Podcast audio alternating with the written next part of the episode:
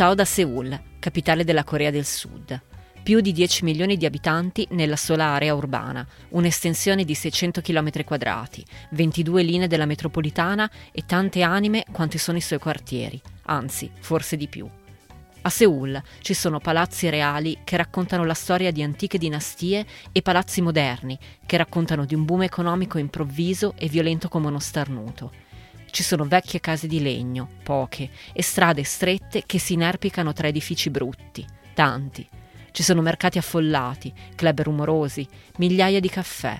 Ci sono pali della luce e ricami di cavi elettrici, che se alzi gli occhi e guardi il cielo non lo vedi mai per intero, come sempre in Asia.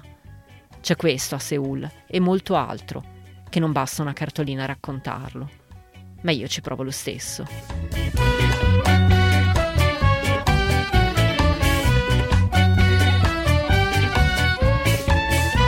State ascoltando Saluti e Baci, il podcast che vi manda le cartoline dai luoghi più belli del mondo.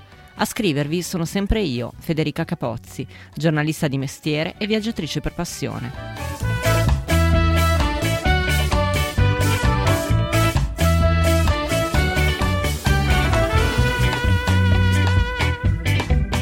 Seoul è come una cena coreana ordinata a caso, guardando le foto di un menù incomprensibile. Ti aspetti un gusto e ne arriva un altro. Pensi salato e invece è dolce. Temi il piccante, ma è solo un accenno, oppure viceversa, pareva innocuo e ora hai la bocca in fiamme. Sembra formaggio, ma forse è zucchero, o forse no, chi può dirlo? Forse è solo formaggio che sa di zucchero. E poi ci sono le ciotole e i piattini. La cena coreana non è mai solo il piatto che ordini, c'è sempre qualcos'altro. A volte ci sono la zuppetta, il riso e la salsa, a volte la cipolla marinata e le teste d'aglio nude e minacciose. Sempre e comunque c'è almeno il kimchi, la verdura fermentata, che quella se non ti piace, beh, fatela piacere perché non manca mai, neanche a colazione. Seoul è un piatto che pregustavo da tempo e che mi ha stupito con un sapore sorprendente e con tutti quegli assaggini che mi sono divorata di gusto, avanzando giusto le teste d'aglio. È grande, è moderna, è piena di gente, Seoul, ma non è Tokyo e non è Bangkok e soprattutto non è Delhi. Dell'Asia Seoul ha il fascino ma non la fatica, almeno per me che non ci vivo. In realtà, apro parentesi, i coreani sono un popolo stressatissimo, che lavora oltre l'umana razio. Non a caso bevono caffè come se fosse acqua. Non ce n'è uno che non vada in giro con il suo beverone in mano, rigorosamente carico di zucchero e caffeina.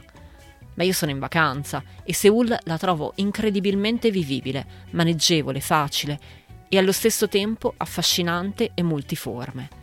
Mi piace prendere la metro in un quartiere di case basse e riemergere dall'altro lato del fiume, dove i grattacieli di Gangnam scintillano al sole. Mi piace perdermi tra le vie tortuose di Ixadon e sentire gli odori delle cucine dei ristoranti, comprare una maglietta disegnata da un artista locale, bere un tè in una nocca rimesso a nuovo, una vecchia casa di legno dove tutto scricchiola e profuma di ginseng. Mi piace entrare in uno dei tantissimi photobooth questi mini negozi dove ti metti il cappello, gli occhiali e poi ti fai le foto alle macchinette come facevi al liceo quando scendevi in metro con le tue amiche.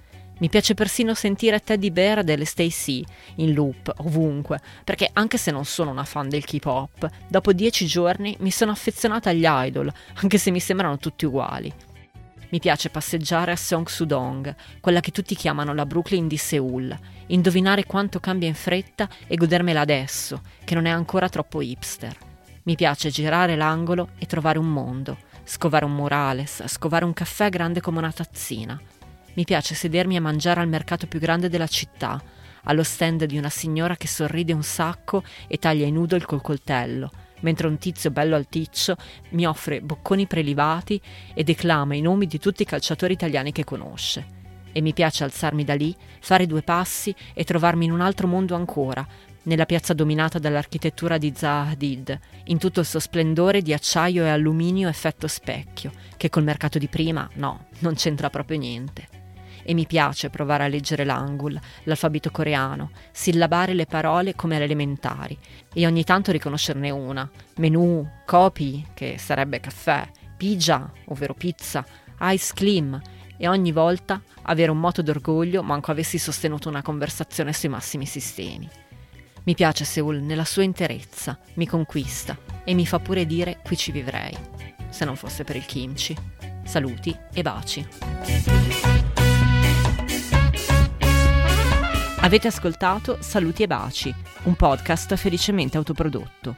Ringrazio Giorgio Ghezzi che anche se non mi monta più le puntate, continua comunque a portarmi in giro.